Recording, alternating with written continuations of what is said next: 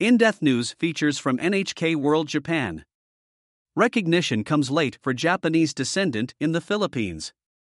The six year old girl in this photo wears a wary expression. The picture, taken more than seven decades ago and discovered last year, was a key piece of evidence in the struggle of a woman who had spent her life without a nationality. Now 84, she has finally acquired Japanese citizenship. Her plight is not unique. She is one of many descendants of Japanese who were left behind in the Philippines after World War II. A hardscrabble life. The photo was among a set of pictures of people detained by the U.S. military as prisoners of war, demonstrating that Pelagia Diamona, whose Japanese name is Hoshiko Haruko, is the offspring of a Japanese national. Haruko lives in a shack made of woven bamboo two hours by car from Davao, the main city on the southern Philippine island of Mindanao. The shelter lacks running water and is a testament to the hardscrabble conditions in which she has spent much of her life. A prosperous immigrant community on Mindanao. Japanese immigrants began arriving on Mindanao in 1903. Many turned what had been jungle around Davao into fields for growing hemp, important because it was used to make ropes for ships, including naval vessels. Before World War II, as many as 20,000 Japanese lived in the area, making it the largest immigrant community in Southeast Asia.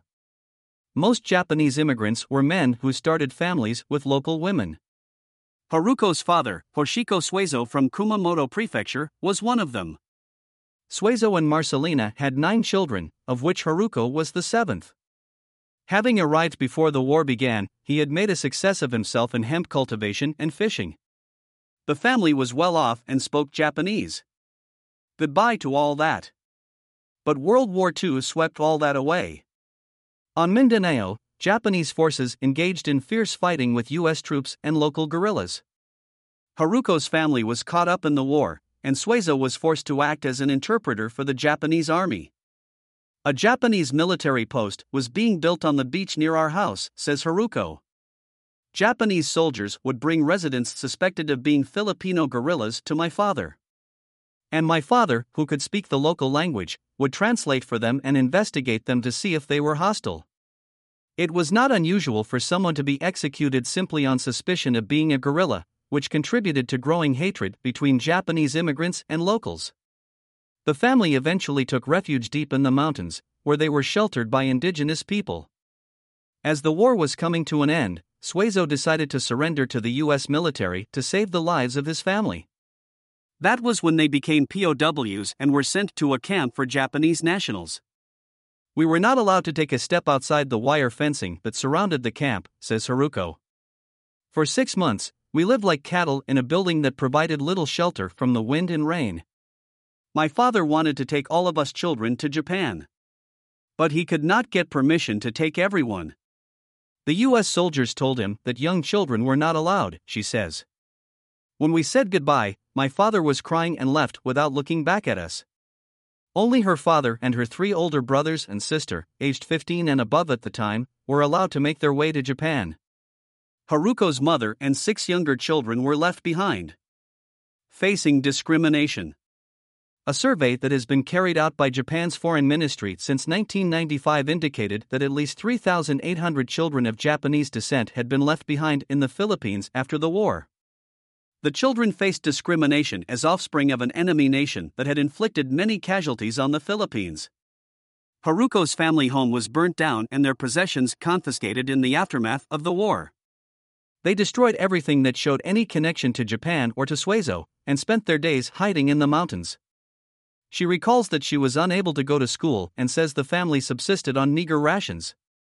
Haruko's mother suffered from a heart ailment and died at the age of 50 some 10 years after the war. Haruko and her siblings managed to feed themselves with farming. When she was 27, Haruko married a local, and they raised six children while cultivating a small farm. They remained poor, however, and Haruko says she and all the siblings who stayed behind regretted not being able to go to Japan. I am Japanese. Anti Japanese sentiment in the Philippines began to wane in the 1980s, when Japan began providing economic assistance to the country.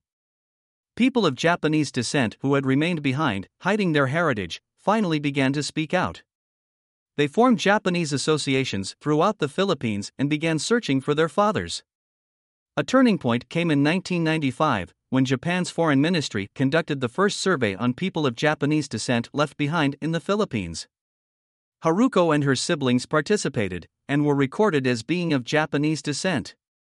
Haruko expected to be recognized as a Japanese citizen and to meet her father. But the survey was conducted only to determine the number of people who remained in the Philippines, and no effort was made to grant them official recognition. My father was Japanese, so I am Japanese too, right? It's obvious, says Haruko. I had been praying to see my father and my brother and sister. In the name of the Father. In the past, both Japan and the Philippines assigned nationality based on the citizenship of a child's father. If a father was Japanese, the child automatically became a Japanese citizen. Most of those left behind were unable to prove that their fathers had been Japanese because they had destroyed documents and photographs that would have provided evidence. This left many of the remaining people of Japanese descent stateless. The Philippine Nikkei Legal Support Center, a non-profit organization based in Tokyo, has been helping such people in their effort to gain recognition for the past 20 years. The NPO tries to locate and interview people of Japanese descent who remained in the Philippines. The organization also searches for documents and other materials proving a connection with a Japanese father. The evidence is then submitted to a family court in Japan as part of a bid to get permission for a new family register, an essential part of the process for gaining citizenship. Over the past 20 years, more than 300 people have been granted Japanese citizenship. Another 1,780 had passed away by the end of March of 2023 without being recognized as Japanese.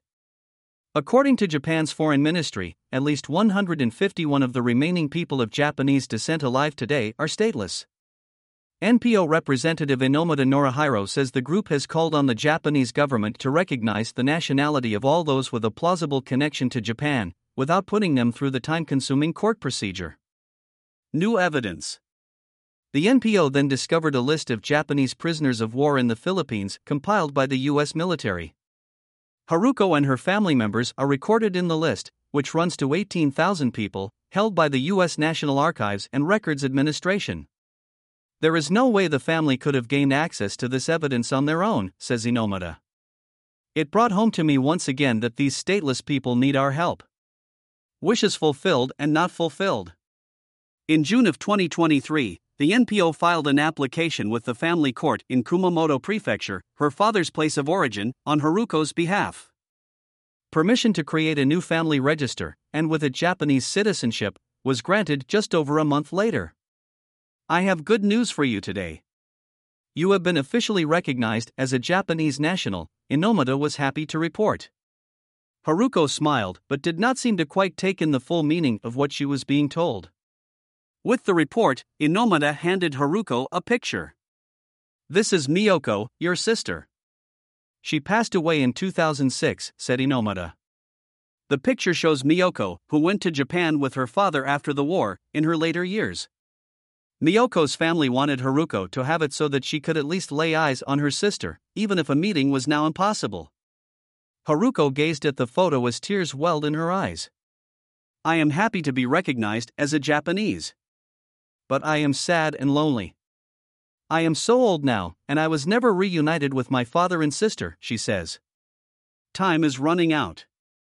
With an average age of over 83, time is running out for people of Japanese descent who wish to be recognized.